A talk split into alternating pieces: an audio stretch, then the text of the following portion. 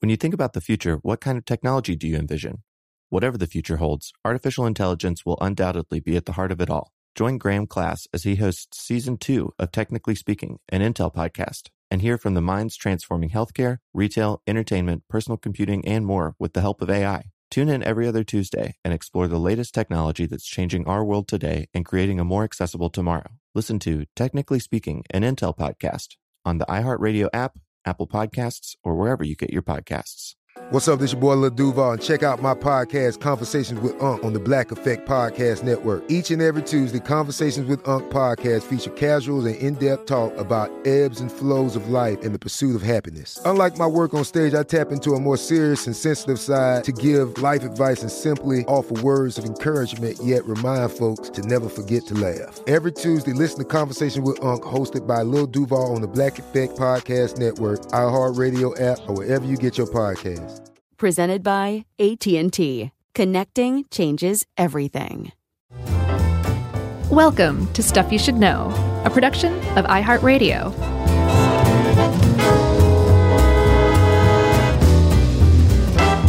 Hey, and welcome to the podcast. I'm Josh Clark, and there's Charles W. Chuck Bryant seated directly across from me. Within almost arm's reach is Jerry Rowland seated to my right, and I'm seated right here at my axis in the center of my own being. And this is stuff you should know. Yeah, in person to dish. First time since uh, the uh, 1980. the one time 3D audio experience experiment. Boy, I forgot about that. I, I, I marked it out of my head. That's the only time we've been in the same room to record since COVID. Was that Is that right? that those two episodes? I don't even remember the second one. I remember the first one. It was the The Ivy League. Har- Hobbit thing. Yeah, because Ivy League and 3D audio are just like it's such low hanging fruit, you know. Yeah, but we're back because uh, you know I put it on my Instagram. The studio is going away. We're moving house, Yeah, and surprisingly, to me at least, you said, "Hey guys, I'd really like to record in there together one more time." Why is that so surprising? I don't know. You don't seem overly sentimental about stuff like this. That's not true. I weep a lot. yeah, but not about studio rooms. no, no. I, I mean, I'll miss this particular room. okay, me too. I mean, this has been. I mean, I think like mm-hmm. seven of the most solid years we've ever had have been in right here. Pretty solid, although the the corner office with moving blankets as sound bafflers was a pretty solid couple years too. The quaint early days. I drove by that building the other day too, and for the first time in forever yeah. in Buckhead, and I was just like, ugh. Do you remember there was like uh, for some reason every time we recorded at like 1.30 when we had just started to get going, Yeah. a fire truck would go Oh, yeah. right outside Yeah. every day, The same ambulance. time. Yeah. It's like they knew. Oh, the memories. So that's enough fun for now, Chuck, because we're talking about interest rates. All right. I don't know why I picked this. I mean, I do know why, but I just I'm so not good at this stuff. So I, I can imagine an AP economics like teacher picking this for for their high school class. So I think that's kind of like a public service you've done here. Well, I picked it because you know the Fed just raised the rate Mm-hmm. by it was half of a point, right? Yeah, biggest hike since 19 uh, no 2000. Yeah, so I saw that biggest hike and I was like, oh my gosh, what was it, 20, 30? And it was a half a point, and I was like, I don't understand this, so I might as well learn it enough to tell other people a little bit about it. Do you understand now? Yeah, Like that half of a percent is actually a pretty big deal. it is, and I understand now more than ever. There's like nine people that just control the economy of the United States. Right, exactly. Yeah, it's true. Yeah, that half of a percentage point, as you'll see by the time we're done with this, everybody, is basically the Fed going, ish. Yeah, They're really kind of nervous right now. Sure. And what they're going for by raising that interest rate is to cool off the economy. We have inflation rates that haven't been seen since 1981. Yeah. Not a good time for inflation. No. Um, and I mean, we're talking the Great Recession was in there too, right? yeah, like what, this is a big deal the inflation that we're seeing right now. So the fed is saying okay we have an economy that is overheating like you want some inflation as we'll see but this is way too much inflation. Yeah. the prices of like everything is going through the roof. People are getting really mad. We better do something about it. But what they're trying to do by raising the interest rates is to create a soft landing so that mm-hmm. prices come down but they don't affect productivity and employment. That's the big thing. Man. and Ben Bernanke put it once back when he was still just a Fed governor rather than the chair. Um, he said basically that what they were doing was like driving a car. I'm paraphrasing here Mm-hmm. This is he, he didn't everybody, put it very isn't it? Um, yes, probably.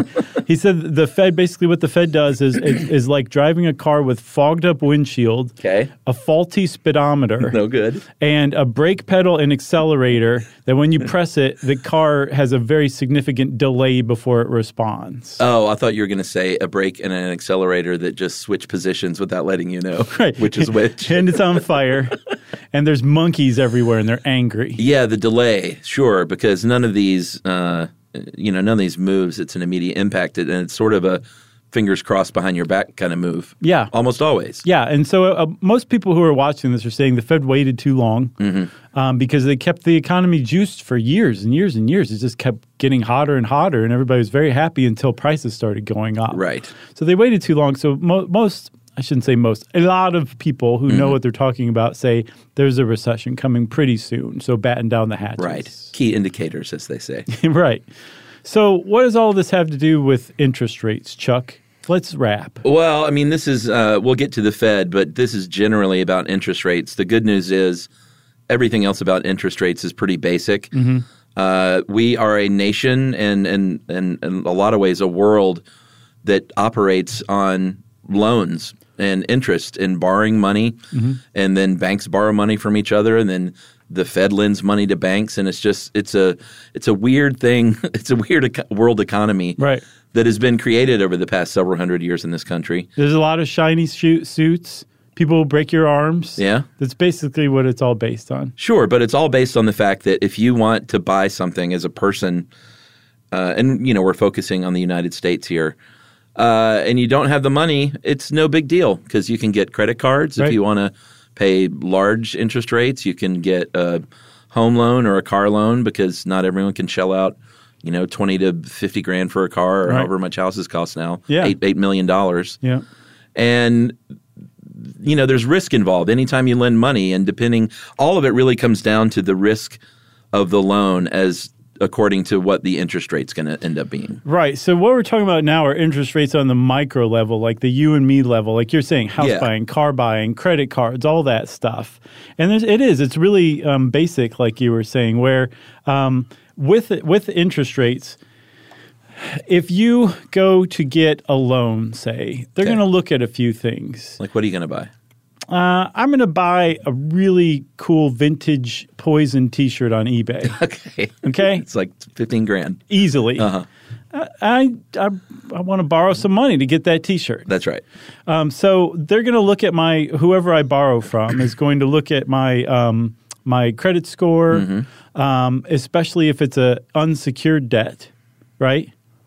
Yeah unsecured debt is basically any kind of credit card debt because they can't come and take away anything They, basically they're not going to take my poison shirt if I default on the loan. they should The way that they get you is they affect your credit, Right. But I still get to keep the poison shirt. So who's the sucker here? right as opposed to a secured uh, debt which is you got like a home mortgage because they can come and take that Right. So getting back to interest rates then, that would mean that since the the bank that lent you the money to buy your home can legally seize your home mm-hmm. because it's a secured debt. yeah it's collateral They're going to charge you less because at the end of the day if you default, they can take your house. Mm-hmm. The credit card is going to charge you a higher interest rate because at the end of the day if you default, they can't take that poison shirt. So they're going to charge more. And the reason that there's a difference in charging more or less is because the entire point of interest is that's the price you're paying for somebody to loan you money mm-hmm. in exchange for them taking a risk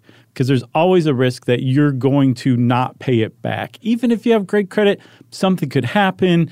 Um, you could b- break bad or something like that. Who knows? But there's always a risk, and then that's what interest is. It's it's your it's the money they make for loaning you that money and taking that risk. That's right. Uh, and it's a little, it's not counterintuitive, but it kind of works both ways because if you have the collateral of, like, let's say a home mortgage and they can take that house, that's going to be a much lower interest rate, like you said, than the credit card. But it's also going to be uh, higher in some ways because it's a, a long term loan. Uh, if it's, you know, it's kind of a negative outlook, but I think that banks look at people and say, well, if you have a 30 year home mortgage, like, I don't know what you're going to be doing in 27 years. Like, you may be broke, you may be destitute, you may be in the hospital and have no money anymore. Right. So that's going to be a little higher, which is why if you can like people always uh, i mean financial people i'm not one of those but they always recommend you like refi your house and bring it down to a 15 year loan because it's less risky and it'll be a little bit less of an annual percentage rate Right. And then one of the other reasons, if you've ever looked at a house or gotten a, um, a mortgage, um, there's a big difference between the rate you're charged for a 15 year and a 30 year, not just because there's a longer chance for you to default on the loan, but also because over the course of 30 years, inflation's going to actually eat into the amount of money you pay that bank back because it's going to depress the value of the dollar over time. Right. So when that bank is getting your hundred, what's left on your hundred grand, twenty five years from now, that it's not going to be the same as the value of that dollar now. Right. So there's actually two types of interest that you pay on, say, like a 30 year mortgage or even a 15 year mortgage. And that is the, um, the nominal rate, which is the rate you agree to, say 10%, which is astronomical. Don't ever take a, a home loan out with a 10% mortgage interest on it. Right. Okay. Um, that's just a that's just a tip from me. Um, but uh, over time, as inflation grows, um, let's say over that that 15 years, inflation grows a total of like four percent. You're actually paying the ba- bank back, or they're actually getting back the value equal to about six percent of Right. what they lent you. And what's that called? That is the uh, real interest rate, right? That's right. Okay, I remember. Wake up, everybody. By the way. yeah. How- All right. And by the way, Jerry's eating over there, and it's there's just nothing more n- normal and relaxing than us sitting in a room and Jerry chomping down next Mm-hmm. to us. I just wanted to acknowledge that. It's kind of nice. It is nice.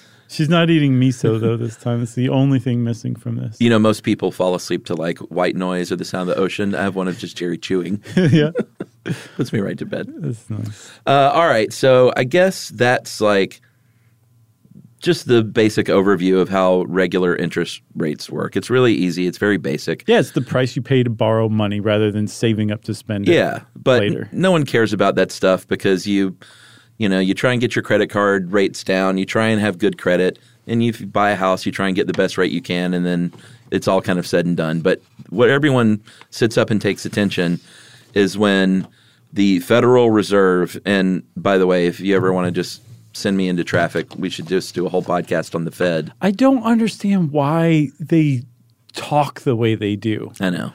Like they're purposefully obtuse. I think. Like it's Probably. really hard. To, uh, like you can just read Because a they're gaming the whole system, so they just want everyone to be nice and sleepy I guess so. when they're talking. it's just nuts, man. Uh, so when the chairperson of the Federal Reserve sits up and says, "All right, we think we're going to raise some interest rates," uh, and by the way, banks they try to know before they even make that announcement because they're always watching the chairperson of the Fed and Right. like what they have for breakfast this morning. Right. How are they feeling today? Yeah. Um, then that's why the recent 0.5% adjustment was just such a big deal because it can have a really v- immediate and long-term effect which is kind of weird because immediately like stocks are going to do all kinds of crazy things and then it's got this long-term effect that they hope is going to work out but it doesn't always because it's not an exact science Yeah, really good example of that goes back to um, bank mortgages, right? So banks, I'm sure they carry out their own research as well to predict what's going to happen in the future because Right. they want to set their mortgage rates, their 30-year mortgage rates today, with as close a forecast of what's going to happen with inflation over the next 30 years as they possibly can Mm-hmm. Yeah, because they want to squeeze out every Yeah. real penny that they can from you from your loan, right? that's like crystal ball stuff though you know It is, but I mean, it's, I think they've gotten kind of good at it. But Yeah. it's still, at the end of the day, just an educated guess. Mm-hmm. One of the things they do is watch what the Fed's doing. Is the Fed raising interest rates? Are they raising Right. interest rates? Does that mean that they think inflation is going up? And Right. if inflation's going up, then we need to adjust our mortgage loans, right? Right. That's pretty simple, but it just keeps going from there. Yeah. So if mortgage rates increase, home Mm-hmm. buying slows, housing prices drop, That means new houses are being built less frequently, Mm-hmm. which means there's fewer carpenters being put to work. Right. That means there's Less fewer wood. lumber mills Yeah. Mm-hmm. creating lumber for those houses. So those people are out of work. Those people are out of work. They're starting to default on their um, their rent or Mm-hmm. their mortgages, and foreclosures start to go up, which further depresses the housing value or the um, housing market because it, a flood of houses start to come on the market because of foreclosures because banks want to offload them. Just from the Fed saying uh, we might Right. increase by a quarter of a percent Yeah. our interest rate. Yeah, yeah. That's the kind that's what's at stake. I know. When they're speaking out in public or even like making moves, you Yeah. know? Like wi- without speaking at all. Yeah, it's it's pretty scary and precarious. Um, the Fed itself, and like I said, maybe we'll do a. I guess we have to at some point on the Fed, but just as a broad overview, the Federal Reserve is the central bank of the U.S. There are twelve regional Federal Reserve banks and a seven-member board. I talked about. I don't know if I said seven people, but a seven-member board of governors in D.C. Uh, and it was created in 1913 to, you know, ideally stabilize and secure our economy because at the time it was sort of the wild west when it comes to banking. Yeah, there were a lot of bank panics actually Yeah, where people that's would no good. make a run on a bank and the bank would be like, We don't have any more money and they would go under and like people would lose their entire savings. Yeah, so, I mean, it was a pretty brilliant creation. Uh, and one of the things the Fed does a lot, but one of the things the Federal Reserve does is it has a lot of cash and it helps supply the banks that you and I bank at with cash reserves. And um, maybe let's take a break. That's a good cliffhanger. Okay. And we'll talk about the fact that banks by law have to keep certain amounts of money and it gets even more boring. I can't believe this back. cliffhanger.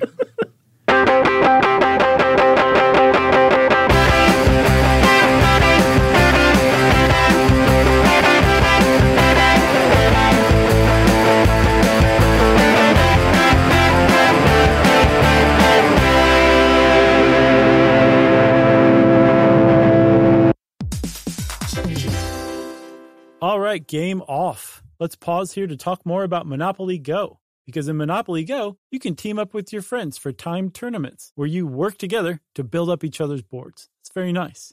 That's right. And the more you win together, the more awesome prizes you unlock. And there's so much to get. I'm talking about unique stickers that you can trade with friends to complete albums for big prizes, cool new playing pieces to travel the boards with, or hilarious emojis for taunting friends when you smash their buildings or heist their vaults. Plus, Monopoly Go feels new and exciting every day with constantly changing tournaments and challenges, like digging for treasure or a robot pachinko machine. And there's always new timed events that help you win big, like massive multipliers for everything you win or rent frenzies. That's right. There's always something fun to discover in Monopoly Go. So get off the bench and go download it now for free on Google Play or the App Store. Game on.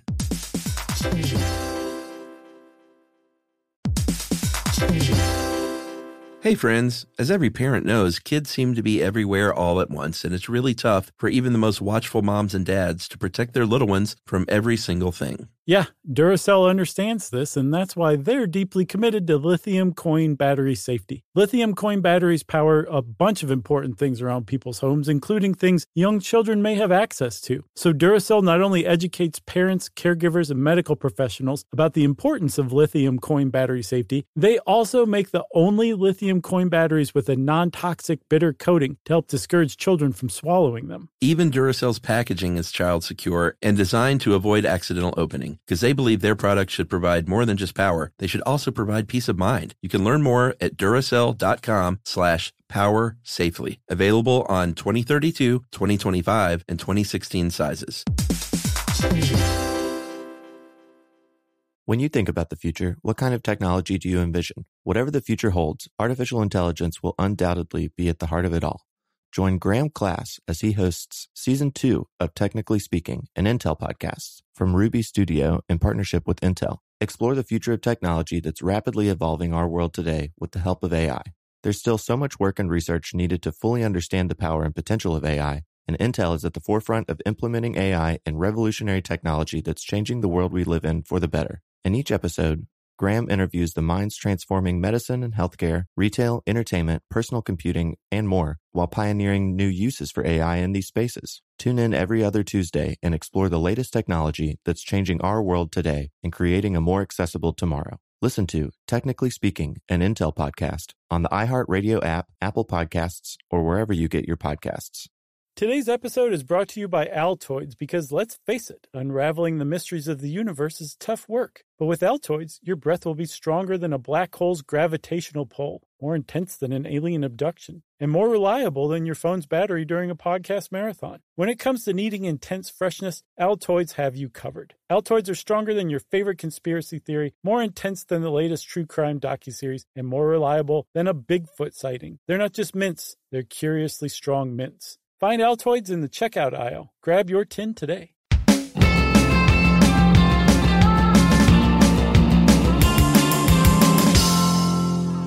Okay, Chuck, before we get into um, the uh, reserve requirements of banks, I have a pretty neat little story, actually. Oh, yay. We were talking about banking panics, and there was one uh, back in 1882, or at least there was one bank that went under. Um, and they had a branch in Sacramento that a guy named Louis Re- Remme, I'm going to say, um, went to go get his $12,000 that he'd saved up, which is about like $350,000 in today's money. It was Wow. like his nest egg, right? Yeah.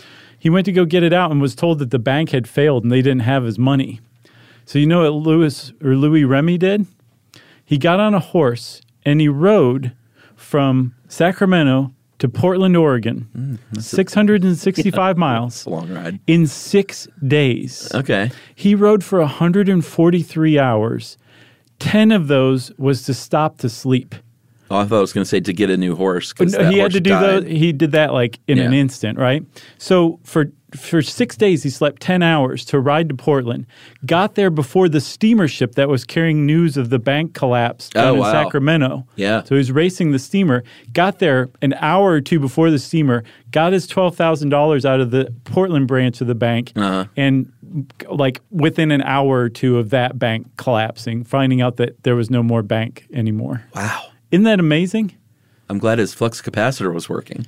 Basically, that's basically what he did, but uh, the horse version of that. Man, yeah, he said, "Oh, I should give myself an hour. That should be plenty of time." right, right, I never understand that in time travel movies. I don't either. It's like go back the week before. Take Sure. your time. Just take it easy. Maybe get like a snack. You have time. Uh, all right, so we promised the scintillating details of the fact that banks have to keep a certain amount of money in their reserves, and that is because you know. If every, I mean, it's not the 1800s. Not everyone's going to say, "Oh, I got to go to that Chase Bank and withdraw every penny all at the same time." Right. But they got to be protected against that. Oh, it could happen though. There's I mean, still yeah, sure. once, but It's the pro- the problem is once a panic starts, Yeah. it spreads like wildfire. Yeah. because that means well, if these people are panicking, even though I'm not panicking, I better go to the bank anyway to get my money out before it collapses, before more of these idiots panic and take their money out. Right. So whether you're panicked or not, it actually makes sense if there's a panic uh, and a run going on in your bank to go withdraw, and it's just this chain reaction that starts. So the Fed protects against that by ha- by res- requiring Yes. that these banks have these reserves, right? Yes, so it's known as the reserve requirement. It's based on a percentage of all the deposits in that bank. It's a very simple calculation. And then they they these banks have to have non-interest bearing accounts at the Federal Reserve to make sure the Federal Reserve can cover everything. Right to make sure that it's like okay, you have to have this much. We're going to hang on to it for you. That's right. So they're they're taking this average every day, but it's over uh, it's an average over 2 weeks. Right. basically to determine whether or not it's meeting that reserve requirement. And here's the thing that I don't know, I guess it sort of surprised me is banks depending on what's going on on a day-to-day basis are borrowing and lending money to each other Well, yeah. to cover themselves. Yes. So That sounds frightening, but it makes sense. so they've got like a pile of money and whatever money they have, they can make more money if they lend that money out, if they put it to work, right? Yeah, I mean that's what they want to do is Right. to get more interest. So if on one day they're like, "Oh, we've lent out more than we we have in reserve," Mm-hmm. we go to another bank that has an excess, Right. And borrow it from them, and then we put it in our Fed account, and everything's fine. We're within the legal limits for those reserve requirements. Right, but th- if they run out of you know banks to trade with, basically at the end of the day, Mm-hmm. then they can go to the Fed and say, "Big Mama, we need a little money from you." Actually, Right, and the Fed doesn't like that, so they actually charge banks more for the um, for to borrow money directly from the Fed for overnight requirements. That's right. But it's ironically called the discount rate, even Yeah. though it's the larger of the two rates. The other rate, where a bank borrows from another bank overnight to satisfy the Fed's reserve requirements, that's called the um, federal funds rate. Right. The I answered Fed my own- funds. Right. I thought you were waiting on me. Uh, and within that discount rate, there are a few different tiers, uh, kind of just like you would scale or a tier any loan. You've got your primary rate, which is the lowest one, and that's you know if you're a great uh, if you're a great bank in good standing, you're going to get that rate. Right. You got the secondary rate, uh, and that's if you, uh, I think this is by the way is Dave Roos, but from HowStuffWorks.com. Mm-hmm.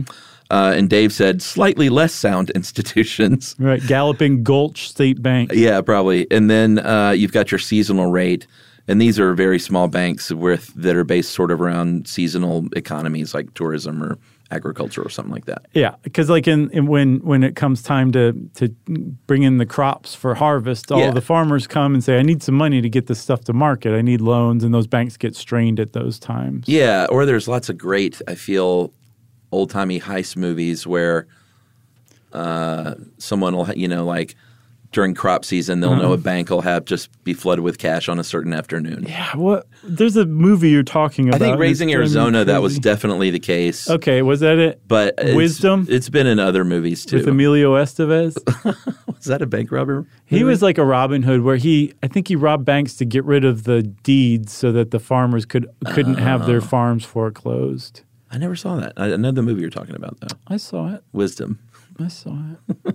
hey, while we're talking about movies, I've been meaning to give a shout out to so our friend Toby, Oh yeah. his production company made a movie called The Green Knight that slipped under the radar. I not for me, buddy. I saw it in the theater. Wasn't that an amazing movie? It is, and one of the most like, uh, just sort of like in a in a day and time where everything is a Marvel movie or something. Right. To, to have something so original based on like an ancient tale, Yeah. It was it was great. It was. So David Lowery's the director. Yeah, and he partner. is just a straight up auteur. Yeah. He's just making the movies that he wants to make. Yeah. And their production company's called Sailor Bear, I think. I'm so mad that that got snubbed at the Oscars. It's crazy. It's for a at really least good like movie. Mm-hmm. cinematography and set design and costumes. Like it, it got nothing. It's crazy. It's wonderful. Yeah. And I think A24 picked it up, Yeah, which is which means their Yeah. streak of like amazing movies. yes, flawless. It's a flawless streak. They have they haven't stumbled once in the entire I think you're right. the entire history of A24. Yeah. Come at me if you got a bad A24 movie. Let's hear it. It's not uh, you know what I hear? Crickets. Is there a movie called Crickets? Maybe. Okay. There's a movie out there called Egg. Egg from the 60s. Really? Yeah, I haven't seen it though. I just read about it in Uncle John's Bathroom Reader. I thought you were talking about the movie Head, the Monkees movie. Yeah, the Monkees, right? Where they I've tried to seen. they tried to do the whole smile thing. Oh, really? I think so. They were that was kind of their answer to the Beach Boys Oh, smile. interesting. All right. Uh, can we just keep talking about that stuff? sure. Uh, all right, here we go. Let's get back on this. The Fed funds rate. Is that what you were talking about? Yeah, we're talking about that's the rate that banks um, Right. charge one another to borrow overnight to satisfy the reserve. Right. And this is the one that is just very simple supply and demand. If there are uh, if there's a lot of cash in a lot of banks, then the rate is going to be lower. If there's demand for more money, Mm-hmm. then it's going to be higher. The Fed controls all of this. in um, a roundabout way, Yeah, I mean, they kind of control all of it in a roundabout way, in, in like, like almost all of the economy. like a Rube Goldberg mousetrap kind of way. Like it'd be so much easier if they were like, "This is what you guys can charge one another as an interest rate." yeah, But they don't do that. They let the market decide. They set a target and then let the market work, and then they manipulate the market. That's right. So if the Fed wants to lower that funds rate, it's going to buy securities from those banks. Mm-hmm. There's going to be more cash on hand all of a sudden. If they want to raise the funds rate, they're going to sell government securities, which are, I mean, anytime you start talking debt instruments, I just go a little crazy with excitement. But government securities are just debt instruments. They're used to fund government operations. Mm-hmm. Uh, it's basically so like the way I understood it was if Uh, like a lot of it is military spending Sure. and operations, and it just keeps them from having to like raise and lower taxes a lot because they want to keep taxes kind of stable. Right. So yeah. So with all that deficit spending, what they're doing is if if if the government could operate just on the taxes tax revenue it brings in, Right. it would be it'd be neutral. It wouldn't be operating at a deficit. There wouldn't be any profit. It'd be great. Yeah. But it spends more money than it takes in, so it has to issue that debt, which is basically loans in the form of treasury bills. And that's what the Fed is doing when they're out there buying or selling treasury bills, these debt securities. They're they're taking um, debt in or out of the market. They're adding cash into or out of the market. And it's not like banks who trade with it's just a very select elite group of, of what are called primary dealers who buy and sell um, these treasury bills with the Fed. Yeah. They don't have a choice in this. If you want to be a primary dealer, you have to buy or sell depending on what the Fed wants to do at any given time, right? Yeah. And so by doing that, they say, all right, we want to buy a bunch of treasury bills because we want to inject cash into the market. Um, here, like, sell those to us. Here's the cash. And by the way, we're not actually giving you this cash to go do anything with. This cash goes into your Fed, Federal Reserve account. Mm-hmm. Remember, and this is really important, Chuck, that account is non interest bearing. It makes zero sense in both sense of the word Yeah. to um, leave money in there. Yeah. When you as a bank could make some money off of it, loaning it to other banks. Right. So the more money that the Fed has put into those accounts, Mm-hmm. the more l- money there is to loan, meaning that interest rate drops. And this is all so arcane. And again, this is like a dozen people who deal with this on a day to day basis. But it has a ripple effect in Yeah. Um, when you when you lower the federal funds rate, those banks in turn end up lowering their rates to people like you and me. It has a, a cascading effect throughout the economy. Yeah, like I think I used to look at the Fed rate and when they would move that and think that's the home mortgage loan rate. Essentially, it, it, it translates into that. It does in a certain way for sure, but I thought the Fed sort of set that until last week when I same started here. researching yeah, this. same here. Yeah. Uh, but it's just you know it's it's passed along uh, on you know like you said both ways either in uh, better interest rates or worse interest rates for everything across the board Mm-hmm. for regular schmoes like us. Uh, there's also I mean you can also buy you know we're, we'll talk about inflation in the stock market which is where I get really confused but um, remember how I was talking about like the interest rates have to do with nothing but risk basically Right. if you want to buy if if you want to get out of the stock market and just say I'm only going to invest in like bonds Right. and things like that and securities, then uh, you're not going to make much money. The return on those is very very low because they're government backed, which means the risk is very very low. Mm-hmm. Right. People play the stock market because ideally you can get like eight percent uh, more money every year Mm-hmm. Right. that you're doing it. Whereas you're making like half of a percent. right off of, like, a bond or something. and that's the same way like you know you you you make interest when you have money in the bank because Mm-hmm. the bank wants to use your money so they're kind of taking a loan from you every day Right. you just don't realize it but you get just a tiny less that's why it doesn't pay to just to keep a ton of money in the bank Right. because you're making a tiny amount there too Yeah, and so the federal funds rate um, has an effect on that as well, right? In the Yes. real world with the stock market. So if the federal, if the Fed takes a bunch of money out of the out of the market um, and floods the market with with like um, treasury bills, right? Those treasury bills are easy peasy to come by, which means that they're worth less which means that people are going to get less money from investing in them, which means they're going to turn to the stock market right because you're going to make more money, Right. Even though it's riskier, that juices the stock market when interest rates are low. When interest rates are high, meaning the Fed has soaked up a bunch of money, uh-huh um, and they have sold a bunch of those those like treasury bills. Um, that means, yeah, I think I'm right. it's easy to get That means that the interest rate has gone up, which means that you can get more money from those treasury bills, which makes the stock market less attractive to people who are investing in it, which usually signals a cooler economy. That's right. And I I guess the final effect here before we break and then talk about inflation, which is so so fun, mm-hmm. is if the Fed lowers the funds rate, it's going to decrease the value of the dollar on the exchange market, on the foreign exchange market, and that is um, it's a little counterintuitive, but um, a little bit of a like a long term drop like the is not good. You don't want the dollar to decrease and stay low, but on the short term, on the near term, um, it can be good for the American economy because if the dollar drops, uh, then our money's not going to be uh, worth as much elsewhere. So buying things like products or goods or services from overseas is going to be more expensive. So they might turn to the home front to buy some of those goods and services, which can actually inject, uh, like, kind of supercharge the the local American economy on the near term. Right. And so that actually can in turn lead to inflation accidentally.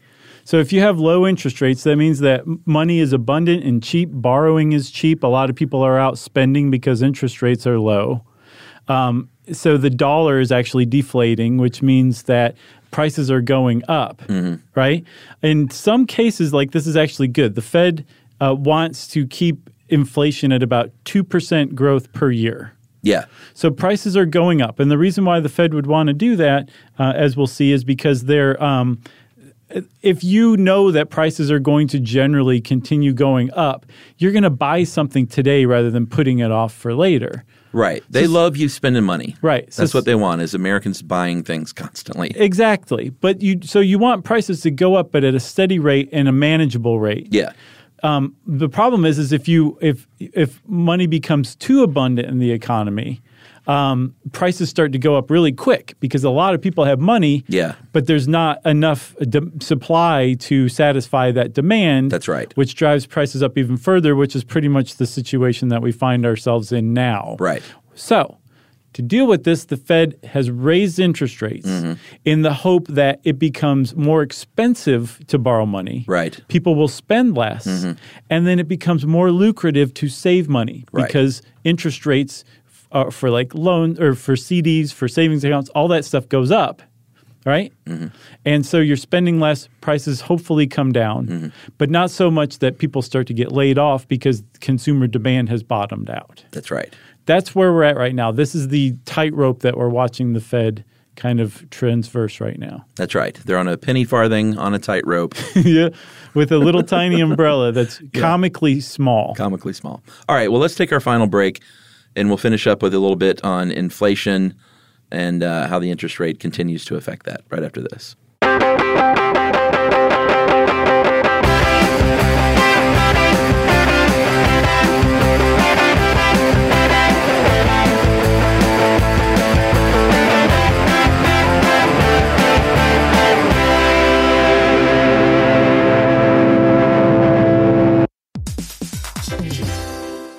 All right, game off. Let's pause here to talk more about Monopoly Go. Because in Monopoly Go, you can team up with your friends for timed tournaments where you work together to build up each other's boards. It's very nice. That's right. And the more you win together, the more awesome prizes you unlock. And there's so much to get. I'm talking about unique stickers that you can trade with friends to complete albums for big prizes, cool new playing pieces to travel the boards with, or hilarious emojis for taunting friends when you smash their buildings or heist their vaults. Plus, Monopoly Go feels new and exciting every day with constantly changing tournaments and challenges, like digging for treasure or a robot pachinko machine. And there's always new timed events that help you win big, like massive multipliers for everything you win or rent frenzies. That's right. There's always something fun to discover in Monopoly Go. So get off the bench and go download it now for free on Google Play or the App Store. Game on.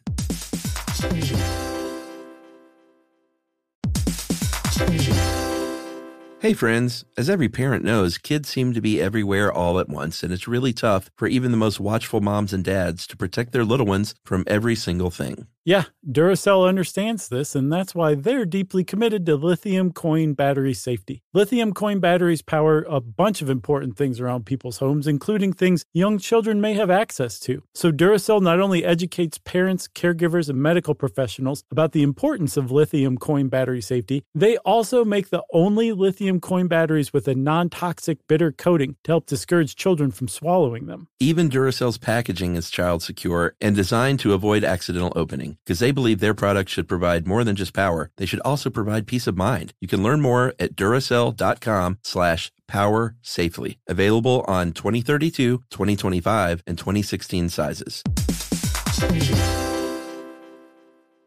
When you think about the future, what kind of technology do you envision? Whatever the future holds, artificial intelligence will undoubtedly be at the heart of it all. Join Graham Class as he hosts season two of Technically Speaking, an Intel podcast from Ruby Studio in partnership with Intel. Explore the future of technology that's rapidly evolving our world today with the help of AI.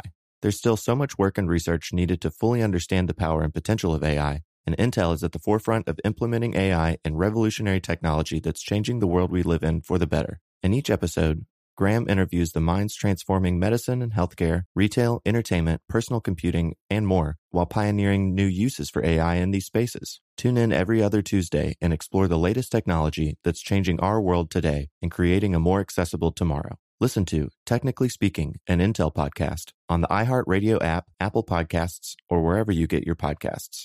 Today's episode is brought to you by Altoids because let's face it, unraveling the mysteries of the universe is tough work. But with Altoids, your breath will be stronger than a black hole's gravitational pull, more intense than an alien abduction, and more reliable than your phone's battery during a podcast marathon. When it comes to needing intense freshness, Altoids have you covered. Altoids are stronger than your favorite conspiracy theory, more intense than the latest true crime docuseries, and more reliable than a Bigfoot sighting. They're not just mints, they're curiously strong mints. Find Altoids in the checkout aisle. Grab your tin today.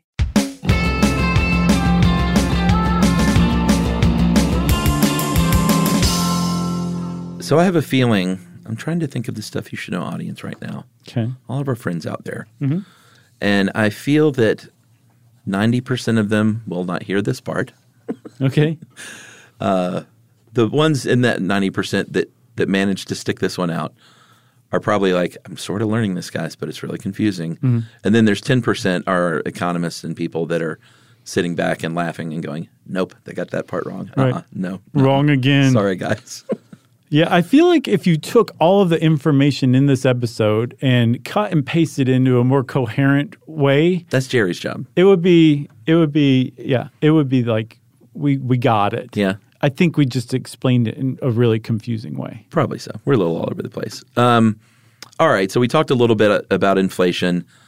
That uh, a they they inflation is good on, in a slow and steady way. Would you say two percent a year? Yeah, that's what the Fed shoots for. Shoots for two percent. Um, no inflation at all is is not good because that means you're looking at deflation. Uh, we talked about stagflation in one of those a long time ago. What is stagflation? Uh, was that it? Yeah. Yeah, so stagflation is no good. I think that's when the the the rate is above like a certain percentage and unemployment is below a certain percentage. And there's one other indicator, Uh, productivity, I think, maybe declines. maybe. So prices remain high and keep going higher. Yeah, but the wages are tumbling and people are getting laid off and like the economy's starting to cool but prices are staying high yeah. Because ideally, with worst case. inflation, wages are kind of going up in lockstep. yeah Like that's what you want. that's what you want ideally i don't know the last time that that actually happened Yeah, though you're probably right. so um so you do want some inflation but you don't want too much inflation is the upshot of it and That's right. a lot of um, we also did one on inflation too it was um can't remember what the name of it, but it was just this past like June, I think. I looked. Oh, it really? Yeah. Oh, wow. Um, so there's a couple of explanations about how inflation works, and I don't know that one's necessarily right and the other's wrong. I think it just depends on the context. Yeah, or the way you're looking at it, it seems like. But they both seem really familiar, so I think we talked about them in the inflation episode. We would have had to have. But one is called the demand pull theory, and that's kind of the explanation for what's going on right now. That because of government stimulus checks, because um, of productivity being through the roof, because interest rates being really low, the economy has been awash in easy money Yeah. and people are buying, spending, buying. A lot of people have a lot of money and are ready to spend it. Also, I think there was a lot of probably pent up demand from hanging around your house Mm-hmm. Yeah, because sure. of COVID. And now you're like, oh, take my money. I want to do something interesting. You know, I'm so bored. Yeah, it's unprecedented stuff uh, these past couple of years. I don't, Right. I don't think anyone really knew what the overall effect was going to be. Right. So the tightrope, if you look closely, is actually a ultra sharp razor blade Yeah. that the Fed is on, thanks to this unprecedented event that we've just gone through That's that right. they're trying to deal with. So, um, the idea of a bunch of people having a bunch of money, wanting everything all at once, from houses to cars Mm-hmm. to um, you know Game Boys, maybe Sure. They still are vintage? Game Boys, Okay. Um, to Poison T-shirts. Uh-huh. Um, th- like that means that we're all competing with one another for the finite supply of those things, Mm-hmm. which means that people selling them, thanks to just supply and demand, basic you know capitalism and economics, those prices rise. That's right. That's inflation. That's the um, d- demand pull theory. That's right. Uh, the other is cost push, uh, and this is basically kind of the opposite of that in some ways. It's uh, the cost of doing business is going up. Uh, it is sort of separated from demand in that way, uh, and there there are all kinds of reasons this might happen. Dave mentioned a couple that. Uh, like labor unions might have um, like have to pay people a lot more money uh, because they negotiated a new contract or something exporting foreign goods shoots through the roof or something, or maybe there's a new uh, administration, all of a sudden there's new taxes going on.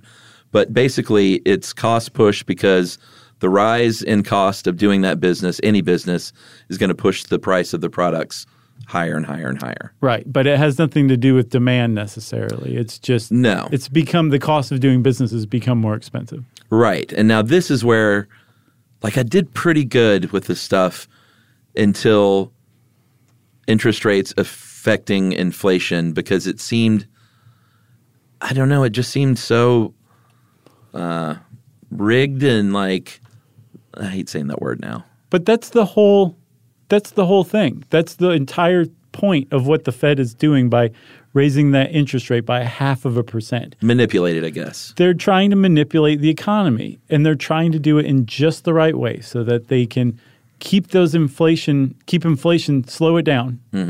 They can keep it in check, but at the same time they don't want to bring prices down so much that businesses have less incentive to produce goods, right? Because right now, with prices really high, businesses are doing everything they can to get out as many widgets as possible because they can sell them for historically high prices right now. If prices fall, eventually you get to a point where businesses are like, eh, it's not really worth the investment. I, I don't need this many people to make this many widgets Yeah, anymore. start laying people Start off. laying people off. Right. So empl- unemployment starts to go up.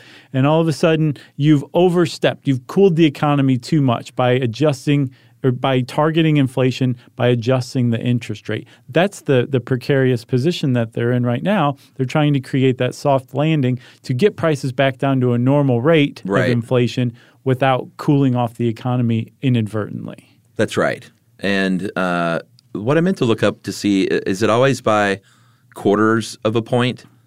No, I mean, they just did a half of a point. No, no, no. But but that's two quarters. Oh, oh, I see what you Yeah. Is there any ever an increment that's less than that? Not that? I've ever seen. Okay, so they go a quarter at a time. I feel like or quarter some or half uh, or three quarters. Yeah, yeah. I think the most I saw was 1.75 or something like that. Really? And that was back in 2000 2000, I think. So the the last time they had such a huge hike Uh huh. um, as a as a half of a percent, it was actually like two and three quarters of a percent. Oh, wow. Because I think of the dot com bubble. Right. And they probably overstepped because there's a, a recession after that. right. And then the housing uh, Mm-hmm. situation. Yeah, that came later. Right. Yeah.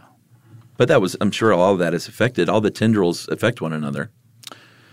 I'm sure. I think there was somebody who had a theory that every recession was connected to the last one somehow. Well, they say we're headed for one. Uh, since the 1950s, um, there are economists that say every time we've exceeded 4% inflation, unemployment was below 5%, percent Mm-hmm. then recession comes within two years of that moment. And that has happened here in April 2022. Right. So they're, they're saying like recession is probably coming, historically speaking. Yeah, and so there there's some tips if you want to prepare for recession. It's not necessarily the end of the world. Um, one thing is because job market is so hot right now. If you've been sitting there thinking like maybe I'll get a job, go get a job now. Yeah. So you don't have to like try to get a job during a recession. You can already Yeah. have the job. Um, if you're thinking of selling your house, uh, especially if you can downsize. This is a good time to sell because the housing market is really high right now, but it, you can expect it to come down if we go into a recession. Right. Set a little cash aside if you can. Sure. And then if you're an investor, if you have stocks, stick to your plan. Don't panic. Don't worry. Just stay the course. Yeah. You can weather a recession. Your stock prices will eventually go back up on the other side. Yeah. Oh, you know what? There was one thing I meant to mention before that's worth pointing out real quick is that uh, remember we were talking about the Fed sets this rate that banks, you know, they lend each other money and stuff. Yeah, the fed, federal something, federal funds rate. Yeah, they don't actually say like you have to use this rate. Like banks still negotiate that with with each other. Right. But they're they're saying like that's the target rate and then they do things to try and nudge these banks toward that rate. Right. And that's what they're doing when they're buying or selling bonds on the market. Right. They're injecting or removing cash to make that the banks actually charge closer to that target rate they've set. That's Yeah. how they manipulate. it. Right. But it's not like a bank says, well, we can only charge this because the Fed said so. That's what I'm saying. It'd Yeah. be so much easier and so much was- more straightforward if Sure. the Fed said this is what you can charge each other for the overnight rate and then adjust that rather than setting a target and then manipulating the markets. Yeah, but then that takes negotiation out of the deal and like, It's just no fun. yeah. That's probably it, actually. You got anything else? I got nothing else. Well, that was a good first take. Let's start over and try it again. Ugh. Uh, well, since Chuck's made that sound, of course, that means it's time for listener mail. I'm going to call this uh, new gin and tonic recipe. I want to try. Oh, yeah, it sounds good. This just came in. Hey guys, been listening for a few years down under, and was keen to learn about uh, more about champagne. As a fan of the bubbly beverage, but I got an extra treat when you went on a tangent about gin. Uh, this must have been a select Mm-hmm. Yeah, think- champagne. Yeah, our champagne one came out this past Saturday. Yeah. in real life. uh, IRL. So, although I must say the best gin in the world now comes from Australia, arguably Tasmania, I'm also a big fan of the St. George terroir. And Chuck, it does not taste like feet. Uh, maybe you should stop soaking your socks, uh, your lime in your socks. Gross. so, this is a cocktail recipe I'm going to try because it all sounds lovely. And this is from Meg. Uh, just get your basic London dry gin and tonic, but instead of just squirting a lime in there, um, squeeze some orange in there and add a full rind, and then uh, rub a fresh rosemary stick, get that thing activated, and then put that in there and stir it around. You sound like you're making this listener mail up. No, no, no. And then uh, and cracked pepper. So you basically got a gin and tonic with orange, rosemary, and black pepper. Yeah, be careful with the pepper though. I've had it before with even just not cracked but whole peppercorns. Ooh. You can accidentally burn your throat pretty good. Oh, really? Yeah, because the gin like gets it ready and the black pepper finishes the job. Okay. Well, I'm going to try it out. That's from Meg in uh, Australia. Just remember, a little goes a long way. Little goes a long way. Thanks a lot, Meg. We appreciate that. Um, we love new gin recipes, really any kind of recipe. Yeah. Uh, if you want to get in touch with us like Meg did and give us a recipe or just say hi or whatever, you can send us an email to stuffpodcast at iheartradio.com. Stuff You Should Know is a production of iHeartRadio. For more podcasts from iHeartRadio, visit the iHeartRadio app, Apple Podcasts, or wherever you listen to your favorite shows.